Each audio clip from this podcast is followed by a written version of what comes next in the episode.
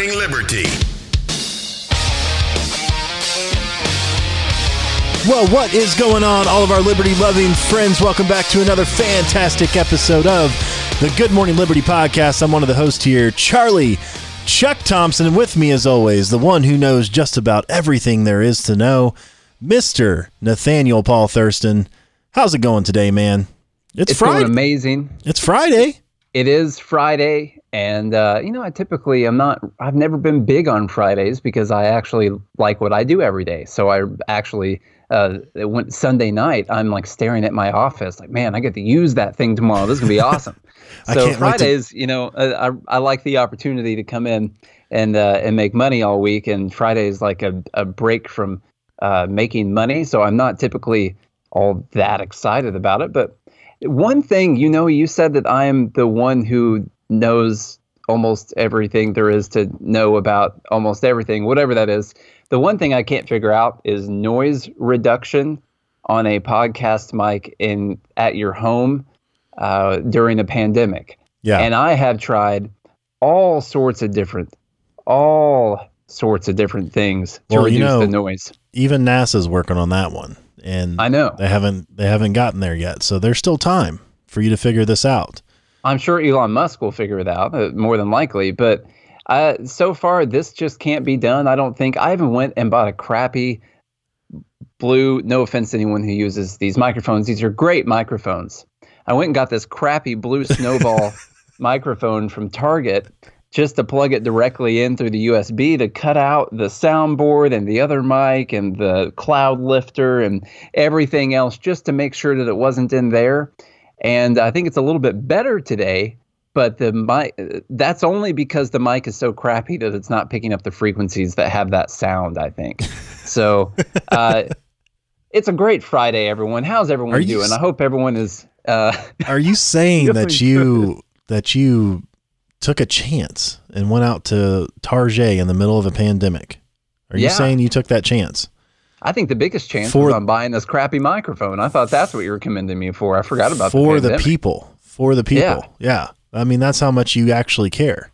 I no one I, could ever say that you don't care.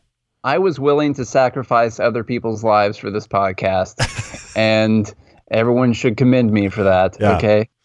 Now we went out uh, the other night. Uh, went out to Walmart in my hometown here, and then they didn't have what I was looking for. Then we went to Target, and they didn't have exactly what I was looking for. I bought this just in case, and then I went to Walmart in Mount Juliet again after that, uh, and we went to PetSmart all over the place.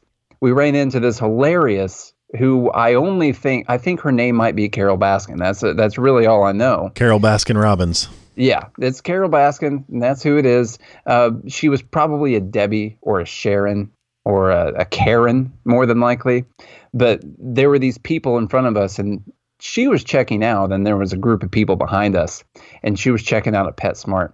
And she turns around to this group of people, and she goes, uh, "Can you please step back, just to just step back there, right there?" And then, and then I thought that was it. So the people backed up a little bit, and she wanted to keep going. She needed to keep going on this. She just turns around like a few seconds later and goes, I don't know if you heard, but there's a virus going around. and you're supposed to stand back behind that line. And I keep moving up and I keep moving around the counter, and you guys just keep moving closer and closer to me.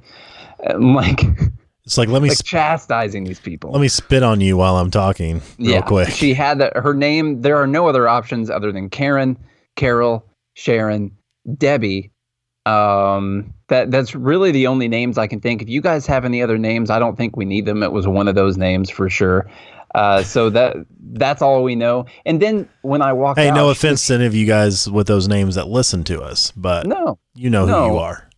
I'm not. I'm not saying that everyone like that acts. Everyone with that name acts like that. I'm just saying there's a statistical likelihood that people who act like that might have that name, and that's all. That's all I can say about that. Yeah. And then the lady was using the the the custom dog tag maker, literal dog tags for their dogs. No gloves, no mask, just punching on the screen, just sitting there doing that, you know, trying to select her dog tag. Like no one and, else you know, has done that. Like like a billion other people haven't touched that thing throughout the day. She didn't have gloves on. She didn't have a mask on. She wasn't worried about that whatsoever. She just, you know what happened? She had an opportunity to exert tyrannical will over other people because they crossed the literal line that was in tape on the floor that they were not supposed to cross, and she had the opportunity to control other people. And she took it. And she enjoyed we're, it. We're seeing a lot of that. She probably calls the cops on people for fun. So she's one of those. Yeah. Yeah, definitely. That's an interesting story, Nate. Um, that that's how you ventured out into this, you know, bottomless pit Yeah. of this pandemic out there. That's uh, Despair. Yeah, that's a, that's a great story. Uh, I want to tell you guys, thanks for listening to the Good Morning Liberty podcast. Thanks for joining us here every single day when we want to. Uh, for those of you that are subscribed, I'm, that's who the thanks is for. I'm thanking you, all of you subscribers. There's 92% of you, and you're in you're in the top 92%, and I appreciate that. The eight percenters of those out there that are not subscribed, uh, we haven't looked at the numbers recently. Actually, we should look at those and see if that's gone up, to like or gone down. Actually, maybe we only have Yeah. seven percent now. Um, but anyway, those percentage of you that are not subscribed, please hit that subscribe button. It's free. It's easy. It's like one of the best things you can do in your life. And I don't, I, I can't recommend it enough. As far as recommendations are concerned, I cannot recommend subscribing to this podcast enough. I mean, as far as going through this pandemic and you're you're setting into a depression and you're losing your mind and you're wondering, will life ever return to normal? One thing you can be sure of is by subscribing to the Good Morning Liberty podcast, you boost some serotonin levels. Now, look, I'm not a doctor or anything. I just know somehow through sheer tyranny of will, I understand subscribing to this podcast boosts serotonin levels. Like, I'm not making a claim or anything. I'm just saying that's what I think. So hit Well, that subscribe listen- button. If you listen and your serotonin levels don't go up, Charlie is open for lawsuits now for saying that. Um, so that he did give you medical advice. If you are suffering from depression, just listen to this podcast, and that's actually how it will get better. Don't seek any other medical advice whatsoever. I didn't say that. Just do this. Mm-mm. Yeah. No, I didn't Yeah. say that. And if you send us money at patreon.com slash good morning liberty, it'll actually help your depression even more. So that's uh that's what it is. And Yeah, we'll that- tell you the the true secret to solving your depression, which is life, liberty, and the pursuit of meaning, pursuing meaning. We got some good stories today, but we got a limited amount of time today. So we got to run through some stuff. I got this great article from Fee, fee.org, our favorite website in the whole world, other than goodmorningliberty.us, which tends to look a lot like fee.org. So go to the Foundation for Economic Education. That is a, an amazing website. They've got some great people writing stuff over there. This is about the FDA. Because the COVID 19 crisis is the result of decades of FDA misrule. Now this is this is cool. This is like got some good information and some stuff I didn't actually know about. The COVID-19 pandemic is exposing how the US Food and Drug Administration puts Americans at increased risk of sickness and death. Imagine that. Decades of killing medical innovation and forcing industries offshore made this inevitable. Rightfully, many are questioning how things got this bad. As political stock rises and calls for change in Washington, Americans must watch out for any false debate that merely aims at rearranging the deck chairs. So, this is uh, reforming the FDA. The real debate should be over how to best downsize or abolish the FDA. And I'm, I'm totally down with that, which contributed greatly to the vulnerable state in which America now finds itself. The FDA is one of those many creatures of Congress that effectively wields legislative, executive, and judicial power with almost no real accountability. It has grown mightily since its inception in 1906. This is to protect you, by the way, though. That's what they created this for. Yeah, To protect you. guys. That's how long since we had a free market in healthcare. Really, since the AMA started taking over stuff in the 1880s or 90s. Uh, but 1906, FDA uh, started controlling stuff. Okay, so the yeah, free market, maybe about 120, 130 years ago, sure. Yet, thanks largely to its treatment in the media, many Americans have never imagined how the country might benefit from doing away with the bureaucracy. That may change now. Probably not. I think they're just going to hope that the right person is in control of that bureaucracy. That's that's my fear. Yeah, we need to appoint the right person. Yeah, the FDA's most public failure is its most recent the blocking of any private production of co- coronavirus test kits during the initial outbreak. How many Americans will pay the ultimate price for this policy remains to be seen. We never talk about people that might have died because of the FDA. Um, that would be a tough number to measure. It's an unseen thing for sure, but it, it's it's a lot. It's a lot number. You can just say a lot of people. And it's private testing. Quite frankly, disgusting. It is. It's just it is. absolutely maddening, and they will never take responsibility for it. You know, it's kind of like the um, the the government in Flint, Michigan. You know, taking no responsibility. The lawsuits that were filed or the criminal charges that were filed were all dropped uh, for people that were ultimately responsible for lead in the water. Uh, people at Flint, Michigan, who died, and some got really sick. And then just there's no responsibility. There's no accountability or nothing. It's just they can operate with impunity. And a private company would never be able to get away with this ever. You would have to No. be held accountable The So only way this they, is- a private company would be able to get away with this is if they paid off the right people in the government. that's really the only way. right That's that's how you get away you with pay that. it off the right people company. the right people in the fda yeah, yeah. So it says private testing delayed. It wasn't until March 16th, over two weeks after the first American diagnosed with coronavirus died, that the FDA allowed private labs to have their testing kits approved by state agencies. That was their approval. They allowed their testing kits to be approved by state agencies. By that time, about 5,100 people in the U.S. had been infected, and 91 died just by that time. Sadly, the only test kits available before then were produced by the U.S. Centers for Disease Control and Prevention. They didn't work, but luckily for the CDC, government agencies are never held to the same standard the private sector is. so it says uh, journalist James Bovard has documented for decades the FDA's fatal flaws that push many of Americans healthcare American healthcare sector to foreign countries or out of business entirely. He traces that back to at least 1990 where Dr. David Kessler was made commissioner. As enforcer, Kessler employed tactics familiar in communist countries. His top enforcer of the drug surveillance branch was quoted in a Washington University scholarly paper saying, The old way is over. We used to say that if a company made certain changes, then we would probably not take any action. Now we won't. Now, even if they make the changes, they might end up in court. We want to say to these companies that you don't know when or how we'll strike. We want to eliminate predictability.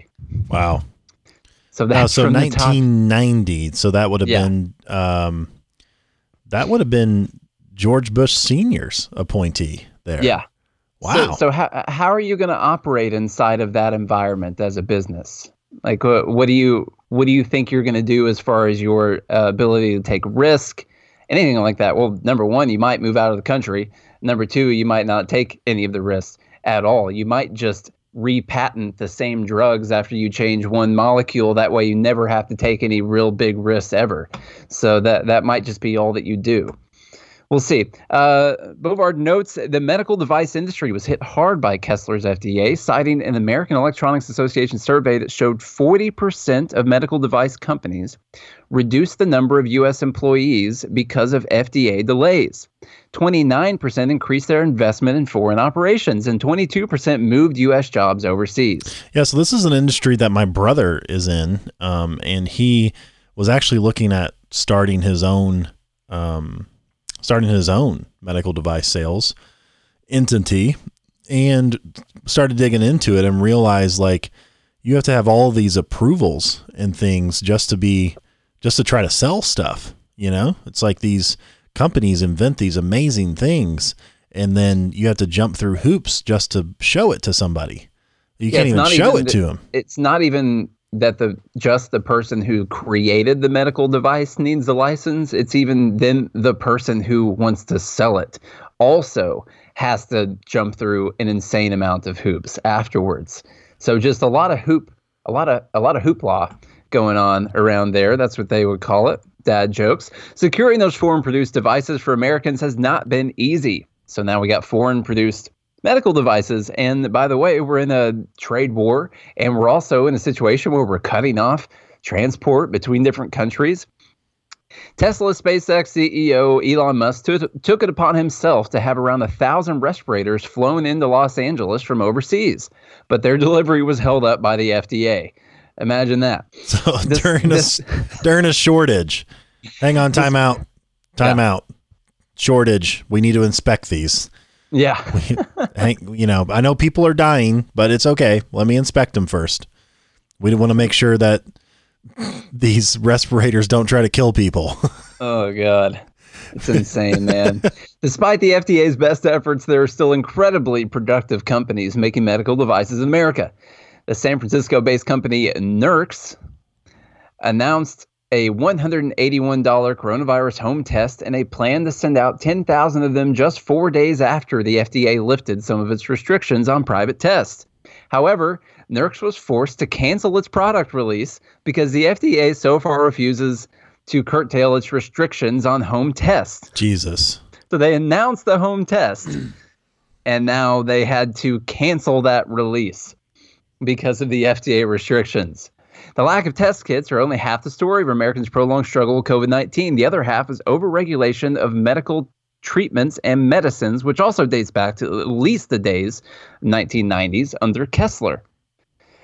This is so, just depressing. It's crazy, man. I mean, I'm I'm I'm really thankful to to Fee and uh, uh, you know for spending the time and doing the research on this. That's that's really good. So happy Friday, everyone. Here. Happy Friday. The, Just know your you wanna, your death is likely caused by government. If you want to talk to people about why we're libertarians or why you're a fiscal conservative, why you want limited government, why you don't want the FDA, any of that stuff, this is a great article, and we'll put it in the show notes. Kessler ordered that approved drugs should only ever be used for their original purpose. Even if the approved drug was found to cure or treat another ailment, the manufacturers were prohibited from informing doctors to that fact. Wow. It should be clear now why the mainstream media so reflexively malign President Donald Trump for suggesting the anti malaria medicine, hydrochloroquine, could be used to treat coronavirus. The media has a long history of cheerleading for increased government intervention or simply running cover for the regulators. Take the instance March 31st Bloomberg article with the headline Coronavirus forces cancer trial changes patients long sought. It forces cancer trial changes patients long sought. You have to read nine paragraphs before learning the FDA eased up on its clinical trial regulations. And that's that's what you end up finding out that, that that's what actually happens later in the article. That was the FDA easing up. It says coronavirus forces regulators to cut their own red tape to save face.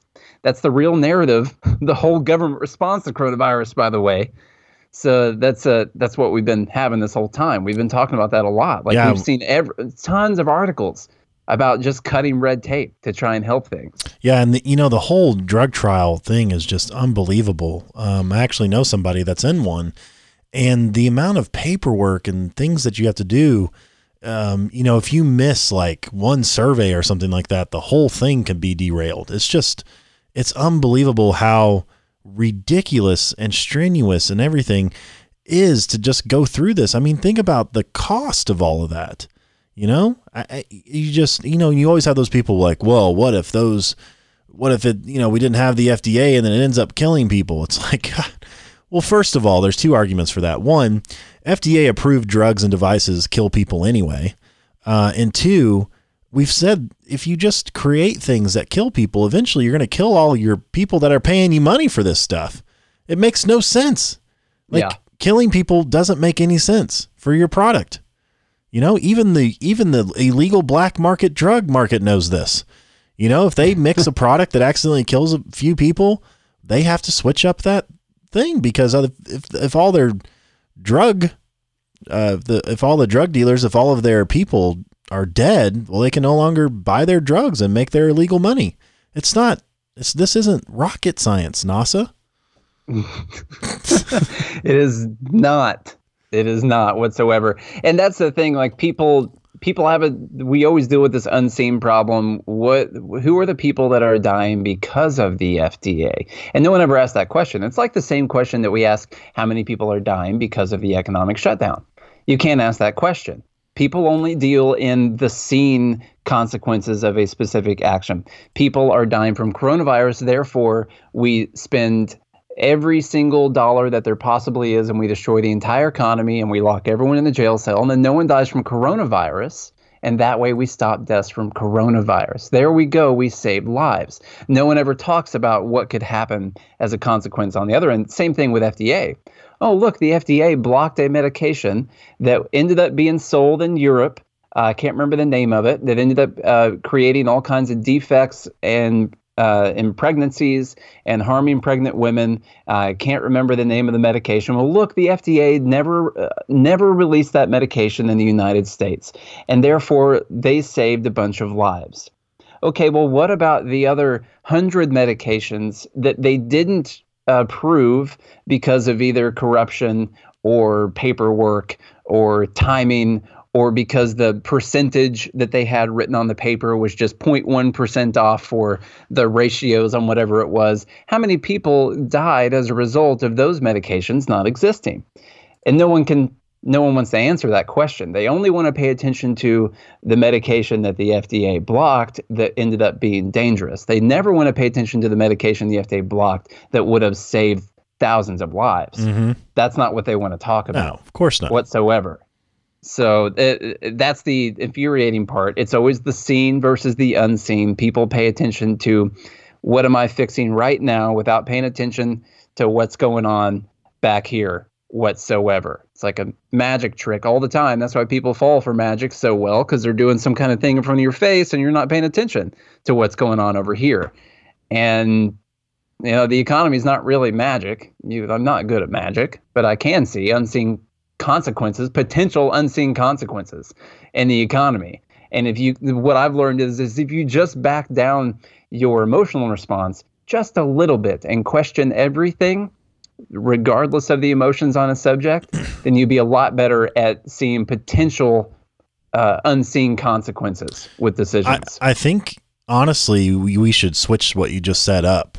Instead of trying to convince people to look at things logically because that's very that's really hard to do you know you know one of the things that we always talk about is changing the message our messaging and really we should just start developing stories about the unseen and and talk that's, about the single mother who lost a baby because the FDA didn't approve this medication we need to yeah. start we need to start drumming up those own emotional stories. You know, I was talking to to Stephanie, my girlfriend. For those of you who don't know, I was talking to her last night about a few things, and she was telling me um, she's much more of an emotional thinker than I am. And she was telling me last night, she was like, Charlie, stories matter. I was like, well, yeah, they do, but then you have to look at the stats and be like, okay, is what I'm feeling does it back it up?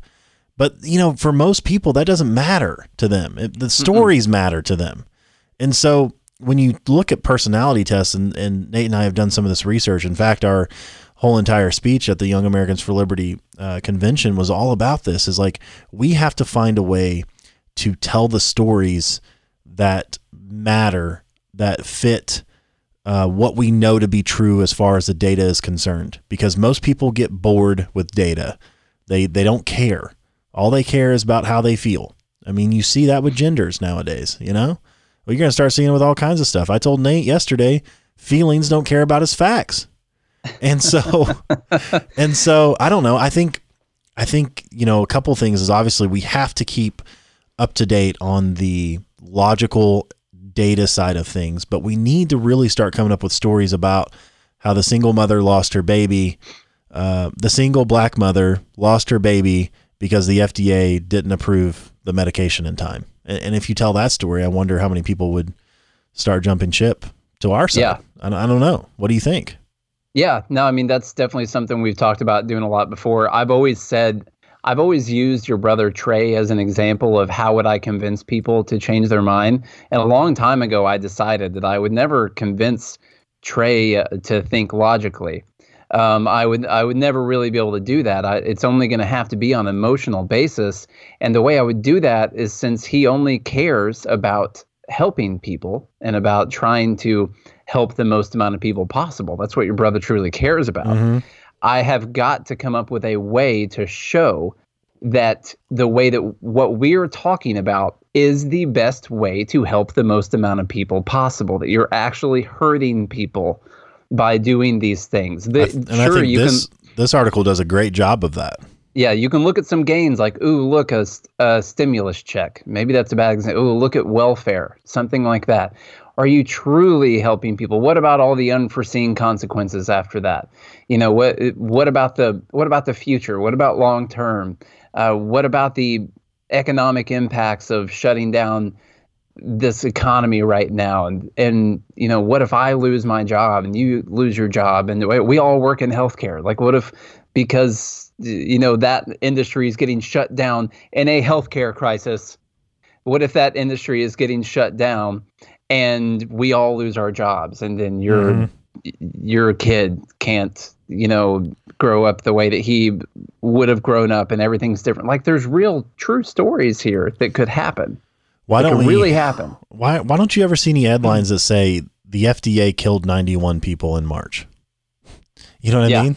Not going to see that. Yeah, the, no major news outlets are going to put that, but you could make the argument that because they restricted testing, 91 people died that maybe wouldn't have died mm. otherwise.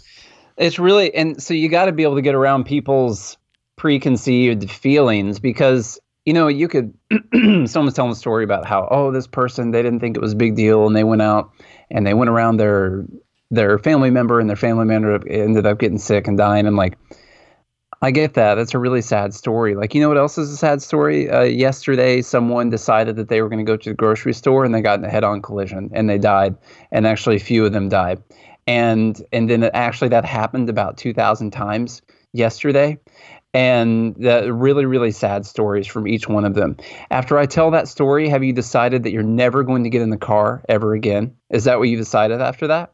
No. So it really depends on what people's kind of preconceived beliefs are. Even if you tell a sad story i can't convince you to never drive a car again although i could provide way better evidence for never driving a car than i could for not going back to work during the during the pandemic. Could provide way better evidence for that. But people aren't gonna care. They've already got a set of beliefs. So we got to find a way to deconstruct this in some kind of way. Let me ask you this. if you get bit by a shark, are you hopping back up on that board? Uh, no, probably not. Come on, man, let's go surfing. Everybody's learning how. Okay, oh. uh, tell me about the IRS sending money to dead people. Yeah, so that the FDA killed. This is interesting. I saw this from a tweet um, from Thomas Massie, and so I, I, looked into it. And luckily, this morning I found this fantastic article from the CNBC. Um, you know, they are definitely fair and balanced. So the IRS sends coronavirus stimulus checks to dead people, uh, which is good for them, I guess. I mean, you know, I guess the those checks will never be cashed, so the government might be doing this on purpose. yeah. Anyway.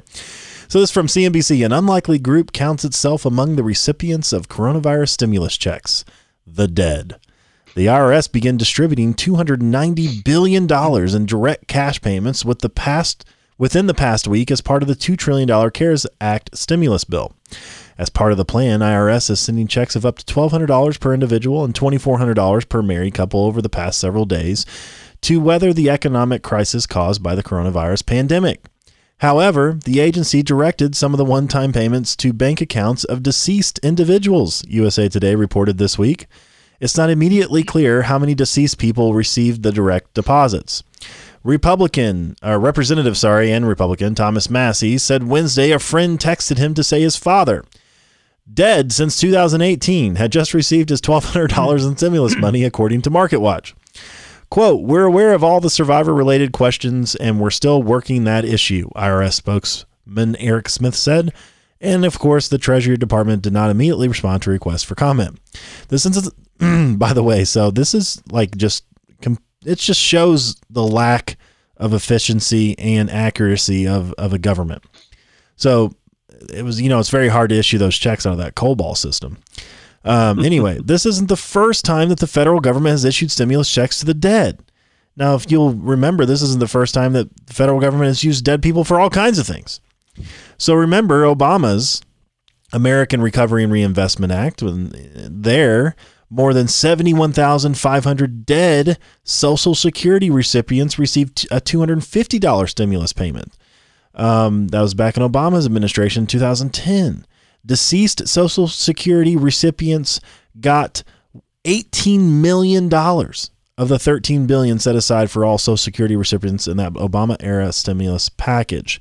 Not only was it a mistake, it was an 18 million dollar mistake. I can't wait to see how costly this mistake is for the government. What do they do about that? You're like, "Hey, sorry, I sent you a check, dead person. Let me take it back." It's just yeah, I mean, it's grossly incompetent. I guess they can just pull it back out of the account if they ever figure out that it went into the account. I mean, it's I, I don't. The family would probably have to let people know. They own the uh, banks, I, I, guess. You know, they they have access into your accounts. They'll just take it out. Yeah, they can take it out if they ever notice. Um, if they ever notice that it actually happened, which is probably going to be a really low likelihood. If people think like, oh well, that was billions of dollars for this specific thing, and uh, they sent out eighteen million dollars that's that's just a little, you know, that's not a massive inefficiency. That uh, that really is a massive, a really big inefficiency. If you think about a company accidentally sending eighteen million dollars somewhere, like this is not going to happen inside of an actual company. They've got this stuff figured out because they have to have this stuff figured out because they can't forcefully take money from their customers their customers have to voluntarily give them money. So they can't just go willy nilly spending $18 million somewhere where they didn't need to. Okay. And if you just think about it, Charlie, I mean, good Lord, all the money you pay in taxes for the rest of your life would not pay for the money that they sent dead people this year, more than likely. Yeah. So it's just great. Like when you think about it like that, it, it can just make you so mad. Like all the money I pay is not going to pay more than likely for the champagne at the next White House dinner. Well, you say that for yourself. Not going to do it. Because yeah. by the time I reach my goals, I'm going to be paying a lot of money in taxes, I think. Oh, well, so I'll be you, evading taxes the whole time. That's why I say that. Oh, okay. yeah. Uh, I'm not going to pay them. Hmm. Yeah. I mean, I'll owe, I'm going to owe billions. I'm going to owe more in taxes yeah. than anyone ever in the history of the world, but I'm going to evade most of them. Of those, so. you know, 50,000 shell companies in the Bahamas, Nate owns 49,000 of them. That's what yeah. it is. Yeah. You're opening up shell companies for shell companies. I, I am. Plus, I own Shell. So, I mean, there's, you know, what are you going to do? Which is owned by a shell company. Yeah. Yeah. You just shells upon shells on this on the seashores. Okay. so you know inefficiency at its finest. Now, what about this other this other stimulus, Charlie? Oh what about man, this, this, this article made me so angry. I'm still angry about this article, yeah. and and we'll we'll figure out. We'll know. We'll see why. I think we're going. Let's round out the show with this one. So before yeah. we get to all these rich people and how much money they're getting from this stimulus, let's talk about patreon.com slash good morning liberty. If you guys want to see us live, interact with us, see our mean mugs on camera, then you can do that at patreon.com slash good morning liberty become a supporter. For as little as $5 a month you get all kinds of exclusive access to bonus episodes and live pre-show and post-show and the live show. And you get to see us and interact with us ask us questions laugh at us which is what Maurice does most of the time because you're right, we're hilarious. That's why you guys listen to our show. Uh, but you can interact with us and ask questions, all kinds of cool stuff on the live Patreon feed. So to do that, go to patreon.com slash good morning liberty. Nate, you know, you, you reminded me earlier that you were just sad that the weekend's coming up, and that's because you can't trade on the weekends. Well, yeah, you know, well, I guess technically you could buy some stuff in the post market and hold it over until Sunday night. But you know, you yeah, were you said that you were trade all weekend. I guess you said you know over the weekend you just stare at your office and just can't wait to get in inside your office, and yeah, that's, that's that's your goal all weekend long. And so, how can people have that same feeling? Well, you got to find something that you really, really enjoy doing, first off. I'm not going to say that that's trading for you, but if you give it a shot, it probably will be because one thing, it's really fun and it's amazing to know what the just unlimited potential is. Trading is that thing where tomorrow you can learn to hit the right button at the right time and make a living for the rest of your life. That's why it's always worth the investment, the time, the risk, all of that, because it is pure freedom uh, if you can exercise pure discipline at the same time. If I don't, I don't know if those two things go together, but yeah, you can be disciplined and have pure freedom. Is that an oxymoron? No, I don't know. It's personal This responsibility, which leads to Yeah. freedom. There you go. Personal responsibility, which leads to the pure freedom. But we do mastermytrades.com, which is teaching people how to read stock charts, how to find support and resistance, trend lines, trend reversals, looking at low float penny stocks in the morning and picking points where they're going to be popping real big on the day. Uh, we're doing that every single morning on the class. Plus, I was looking, we've got about we've got about 48 educational videos on the website right now and then another uh, about 40 or so pre-market videos trade recaps and uh, other other things like that vlogs and all of that. So literally we're coming close. After this weekend we'll have about 100 videos on the website explaining from the very beginning of how to read a stock chart all the way to when i will specifically purchase some type of shares in some in some kind of stock and why I'm doing that and what strategy I'm using to do that. Not making So- any claims or anything, just I'm not saying for people to do that purely thing. educational. this is what I do and I'm all we're also talking about several different strategies. And what's really cool is I'm, we're going to keep going through different strategies because there's an insane uh, unlimited amount of strategies that people can trade. And my number one recommendation for people is that you figure out what your mindset is what your risk tolerance is what your time frame is how long you want to be trading how many trades you want to be taking how attentive you want to be how much risk you want to take I said that twice, so that's very important. Uh, how much risk you want to take? Third time, there you go. So then you can decide which one of the strategies works best for you. Because if it doesn't work for your mindset, you're not going to be able to force yourself to trade like a strategy that works for a different trader. So you want to find the one that works the best, that fits your style, that fits your mindset, and then just perfect that. And that's what we're working on. Is we're teaching it, and then we're going to keep drilling down and keep perfecting each one of them. So it's been a, a really fun class so far. We had a lot of people sign up for it. A surprising amount of people, actually. I didn't realize so many of our listeners would be interested in it. But that's good. That means we've attracted people that are very interested in taking control of their own futures and not being reliant on other people. That's good. That means we attracted the right people to the podcast. So that's mastermytrades.com. You can go check that out. Plus, we do a weekly live Q&A. I had to skip yesterday, um, but we're going to do it on Sunday instead. We do a live Q&A for an hour every single week. That's, I mean, it's like doing a webinar every, every Nate, I'm losing you. guys. MasterMyTrades.com. Are you here, Charlie? I am. I lost you for a second. I'm not sure whose end that was. It was one of ours. Uh, maybe a catfish got inside the line or something. I don't know. That happens. Yeah, but, that, that but you were just wrapping you were wrapping it up saying, you know, go to mastermytrades.com, get inside the Liberty Trading Academy while you can. And um, there's no reason not to. I mean, you you have to understand what's happening inside the markets and take control of your future that way. And um, there's no better opportunity. I'm telling you, there ain't no better opportunity. There ain't none, man. There just ain't none. Nope. Well, So, let's talk uh, about this- what really pisses us off. You know, there's this entire narrative. Nate and I were talking about this before we went live today, but there there's this whole narrative that we've been talking about on this podcast even for weeks, if not millenniums. Um, Either one of those. yeah, where there this narrative, especially from you know Bernie Bros and and his whole campaign and this progressive push, um, but even you could see it from some libertarians and, and the Republicans is that there's this narrative where we have to hate rich people. It's all of our problems are caused by rich people. Just like in the Weimar Republic, like all of the Germans' issues were caused by the Jews. Just like in Russia and, and the the Lenin Stalin takeover of communism in Russia, all of their problems were caused by rich people.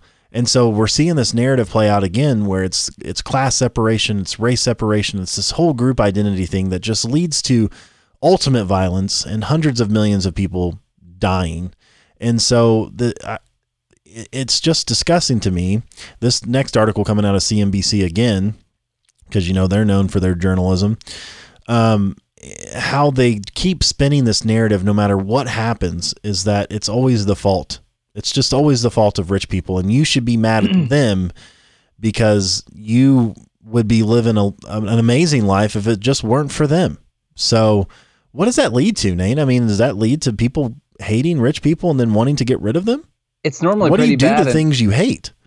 You know, the, that is it. That's that's the answer right there. There is a certain things that you do to uh, people that you hate, unfortunately, and and this has happened throughout history. You mentioned the Weimar Republic and, and Germany and uh, and Russia, and that happened there. It also is what happened in Mao's China. Uh, it happened with Pol Pot. Uh, this is what happened in Venezuela. It's what's happening is, in Venezuela. this is what's happening this is not just some random thing where, oh, well, the people in America have grown hateful of the rich because the rich are, well, they're different here and they've just got so much of a bigger portion of the wealth. And, well, this kind of happened in the past, but this is different this time. That we really have a reason to hate the rich this time.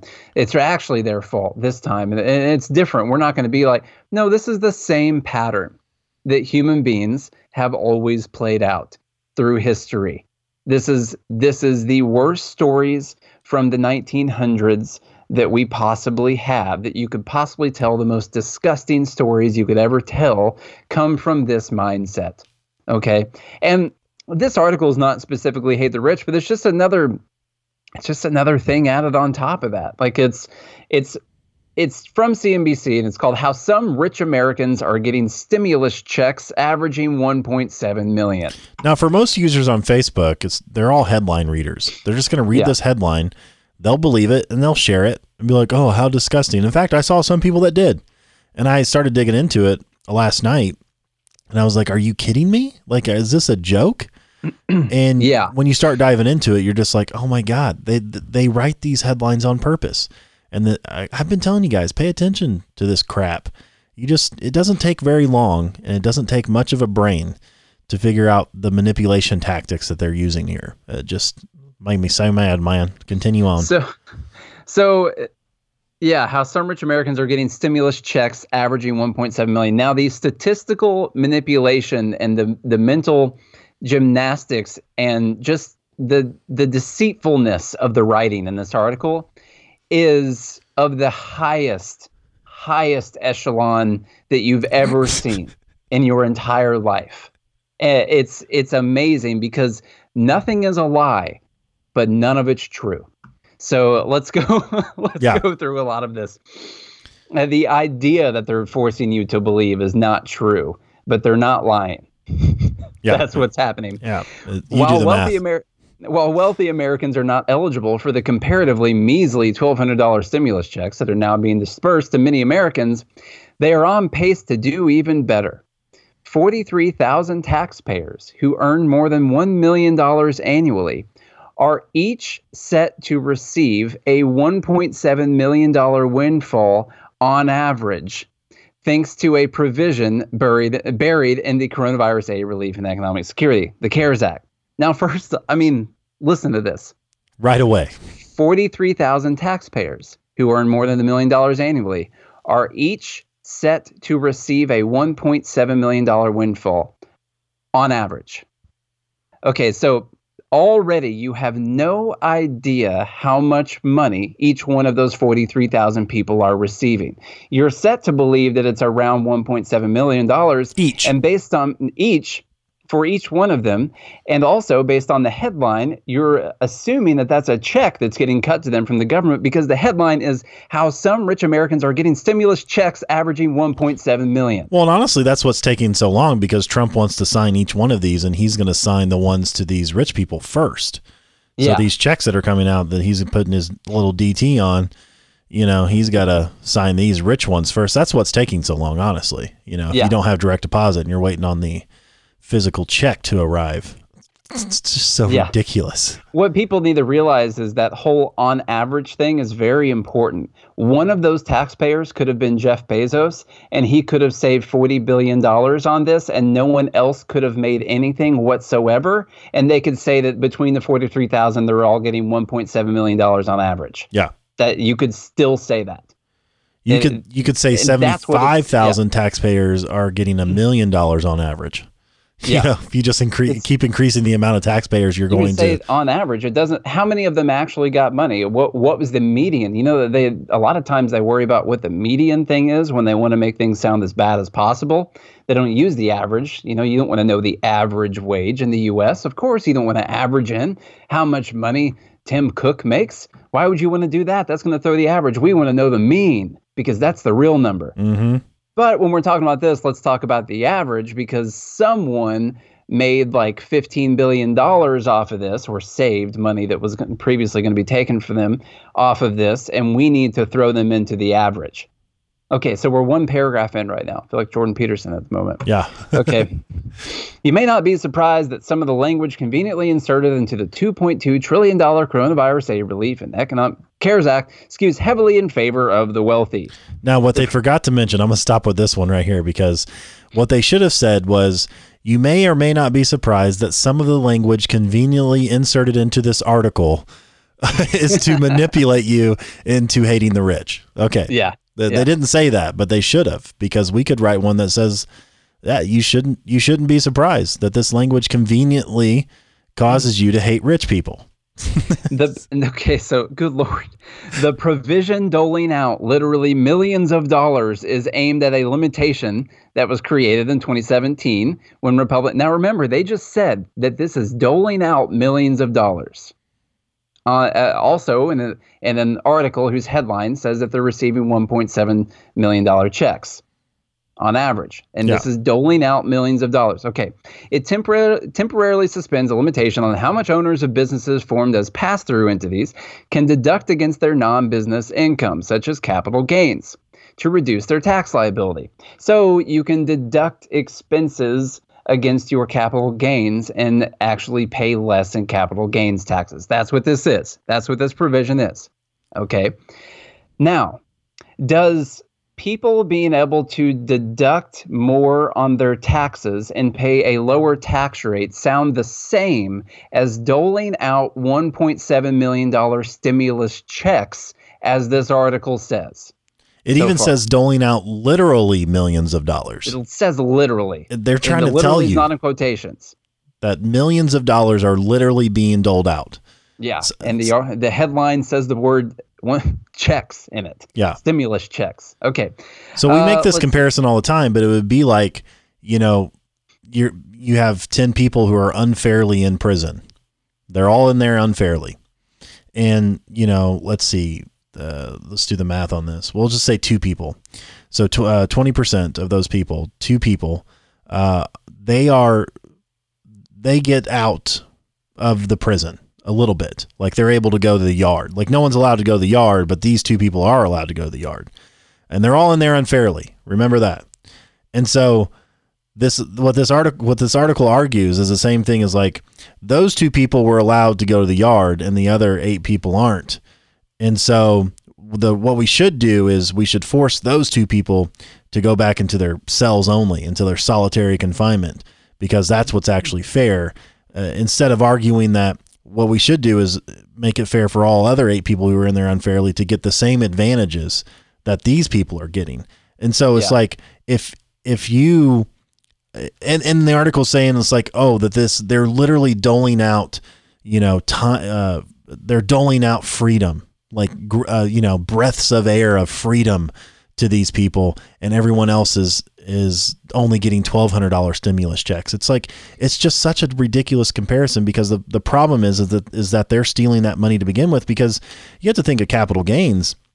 For the most part that money invested for those capital gains is already taxed you know? Like unless it's in an IRA or a 401k or something like that that you get pre-taxed but a lot of that money isn't. It's investment money that's made after taxes. And so you got tax money money that's already been taxed being invested and then you make capital gains off that and then you have to pay another 15% bernie wants you to pay 50% of that or, or more plus like a dollar per trade or something like that. It's just unbelievable. But anyway go ahead.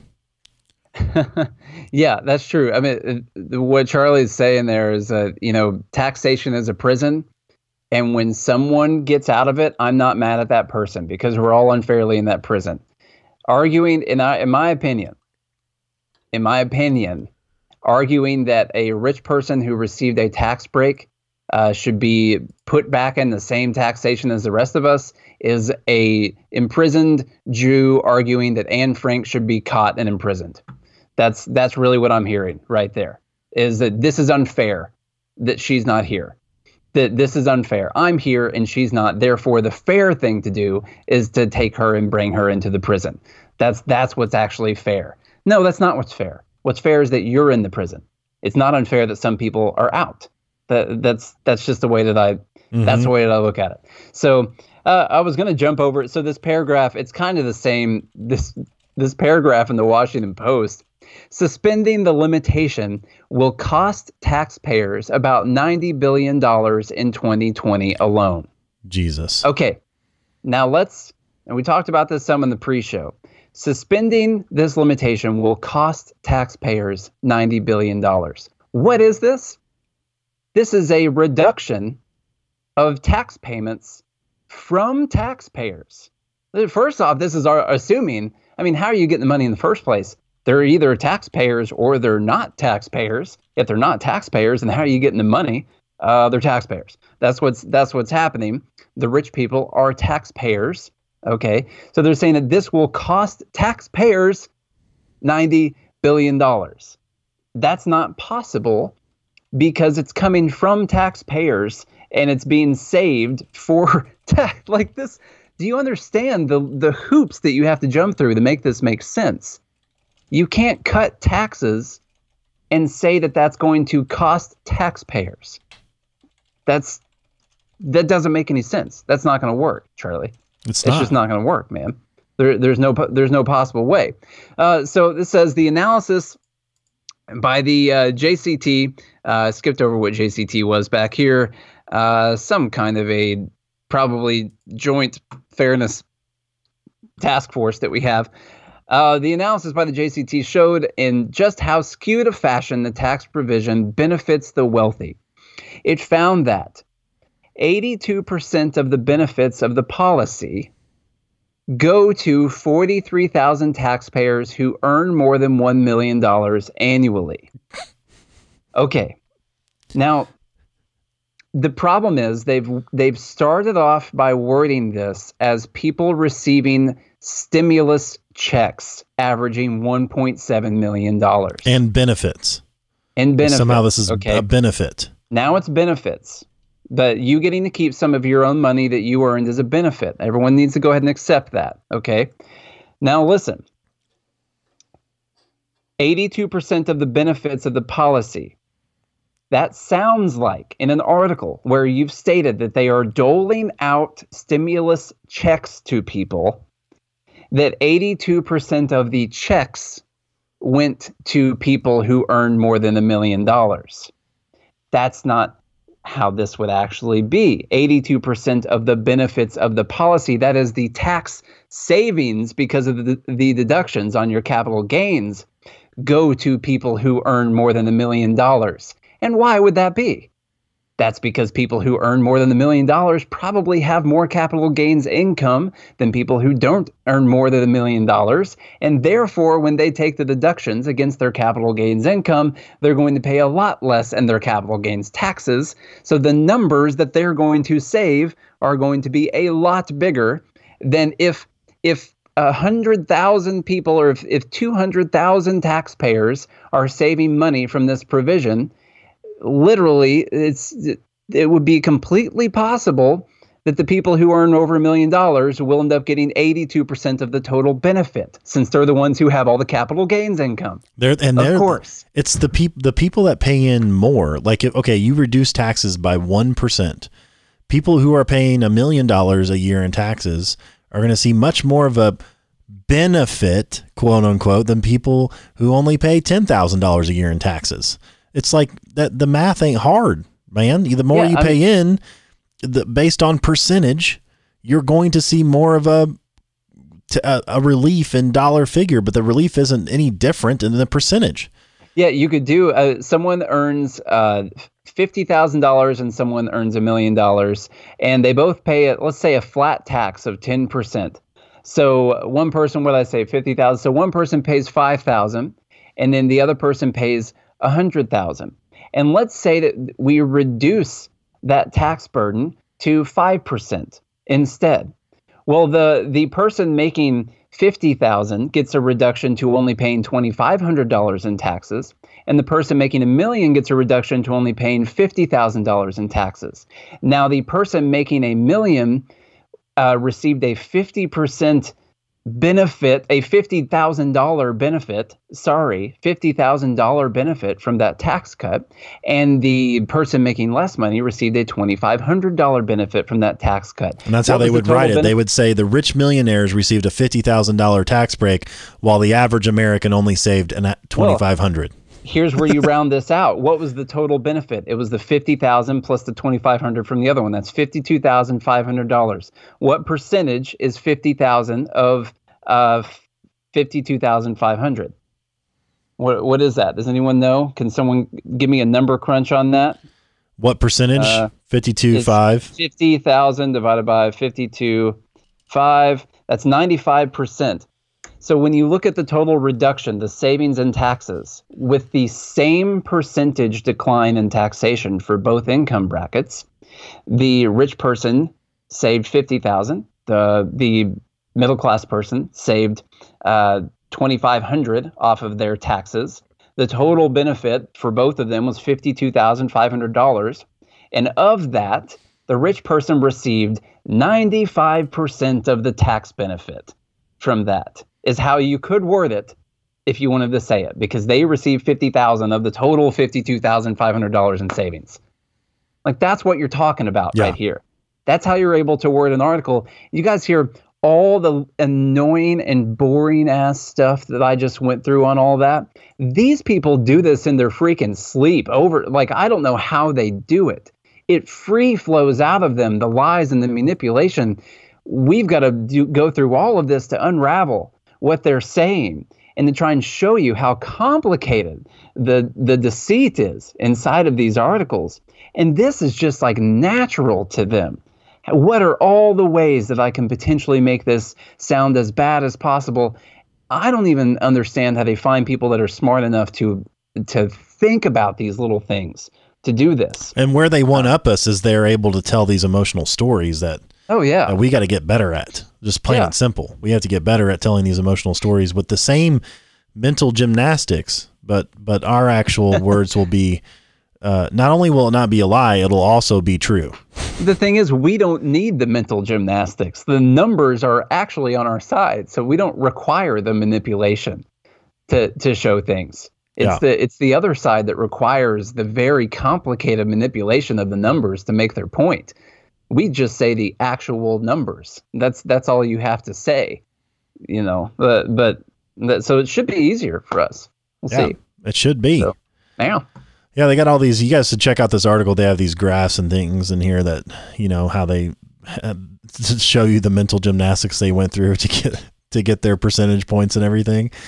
Uh, you know, it's it, it makes well, logical sense that it's just the percentage points are true it's just people don't understand what they mean. They've they've misrepresented what the what the percentages mean. Right. It's probably completely true that 82% of the benefits of the policy go to people who make over a million dollars.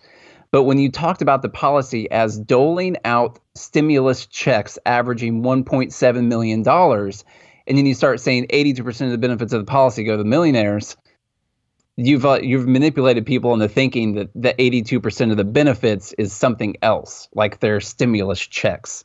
That's what you're that's what you're thinking it is. Yeah. So it's just man it's straight up lies. Lies. lies and deceit man. That's what yeah. we're out here battling every single day.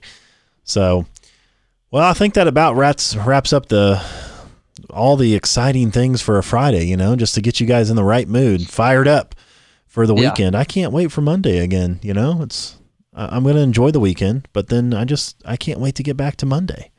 It's just yeah. going to be a great day. Everyone consider what you can do to feel that you know what we talk about having mastermytrades.com. Maybe you don't want to trade. Maybe your risk tolerance isn't okay for that. Find something that you want to do every single day. Like uh, it's really cool that this podcast and the trading um, you know, uh, I was talking the other day about what would I do if I had all the money in the world and I could do whatever I wanted every day. I, I would do this podcast and and I would do the day trading stuff. Like it's really it's really fun and it's it's cool that you can actually make money off of it. So that's that's really good. But find whatever that is for you. Work on that over the weekend. Look up some online courses of some kind. Go on go on Khan Academy or go on Kajabi or something like that and look at some courses on coding or, or look at some look at some courses on cooking or or whatever it is that you really really care about and start finding a way for all of the crap that we just talked about to not matter in your life because you've risen so far above it that you don't care whatsoever. Like Jeff Bezos is not listening to our podcast to try and figure out uh, how he's going to get through the day or what what steps he needs to take uh, in his local government or anything like that. Like that, he's not doing that. And I recommend that each one of you get to that point where you don't give two craps about any of the political stuff we just talked about. Yeah, and Aaron, and, Aaron kind of made that. Aaron kind of made that point in the chat here. He said the fair thing to do is put yourself in the position where you might be freed from that burden. And that's yeah. that's the ultimate goal. Now it's not saying like if you get rich all your problems go away. Like rich people still have problems. But it's much easier to deal with life's problems when you have a whole lot of money. yeah. Makes those problems um, uh, let's say more manageable because you're getting rid of the financial stress. Like getting rid of financial stress sets you up for a whole world of tackling all kinds of other problems. It's yeah. It's just it's the it's not just, only the logical thing to do, it's just the right thing to do. When it comes to these tax cuts things, and libertarians say it with, uh, you know, churches being tax free and stuff all the time. If I'm against taxation, because I am as a libertarian, I cannot agree with it. I'm not going to argue any position that someone who is not paying taxes that we would fix the situation by them paying taxes. I cannot ever argue that ever. I will never argue that. If I see someone get out of it as long as they're not receiving positive money, net positive money mm-hmm. from the tax system, if I see someone get out of it, I could never argue that they have to go back into taxation. I'm happy for them that they've been freed. I'm waving at them from the gate of the prison as they run away. I'm not asking the guard to get a sniper out and shoot them. Yeah. That's not what I'm doing. You know, I'm happy that they made it out, and I want to get into the position where I can make it out too. Yeah, exactly and that's what uh, that's what this show is all about taking that personal responsibility and you know creating the most liberty for yourself that you possibly can while also spreading that message around so that one day we can live in the libertarian utopia of good morning america. I don't know. And and then even realize if you get a libertarian utopia nothing's going to be perfect. That's the, the world isn't meant to be perfect. There's going to be all kinds of problems. Like sometimes kids get cancer and you can't explain it and it sucks. Um, and that would happen in the libertarian utopia as well. And so it's not like you have to, to I adopt, bet there'd even be viruses in that utopia. There would be. You'd, yeah. You would have you have to adopt that my, that meaningful mindset of pursuing something meaningful because tragedy lurks around the corner no matter what. And if you're not in it right now, you probably know somebody and if you don't, then you it's it's coming soon. And so uh, how do you deal with that? How do you deal with the tragedy of life? no matter what kind of utopia you've built for yourself. And that's why we talk about all the things that we talk about. So, um, guys, thanks for listening. Thanks again for sharing the show. Thanks to all of you subscribers out there. And I encourage all of you non subscribers to get with the program. Um, and if you uh, guys feel the need to, which I'm sure you do, you can leave us one of those ratings and reviews. Uh, these are things are relatively new, only in the last 20 or so years have they been around. And so uh, ratings and reviews are very important. And if you guys could do that on iTunes or uh, Spotify or wherever you listen to your podcast, also Facebook gives reviews. There's Google reviews. There's all kinds of them. So if you guys find the time, which I'm sure there is a little bit in this pandemic, uh, to leave us that rating review would be much appreciated because that helps us out so much more than you know, along with sharing the show. So really appreciate it. I got to go, guys. Nate, take us out of here. All right, guys, just like Charlie said, leave us that rating review. We are in a war. We are in a war against the haters on our on our podcast and on our Facebook and on everything. We got to get the positive reviews rolling in so the algorithms will bless us with more traffic to our websites. So go to our Facebook, go to our podcast, uh, wherever it is that you're listening, go there and leave a review if possible. It helps get the message out there. That's just a straight up, simple, free thing that you can do. And if you've already done it, then go make 80 fake accounts and do it from those accounts. Okay, listen, that's all you got to do. That's the only thing. Don't do that. That's not that's not honest. And don't do it. If you guys do all of those things except for the last one I said, then we are going to be right back here again on Monday, giving you guys a little bit of life, liberty, and the pursuit of meaning. Until then, you guys have a good weekend and a good morning, liberty. Poor kids are just as bright and just as talented as white kids.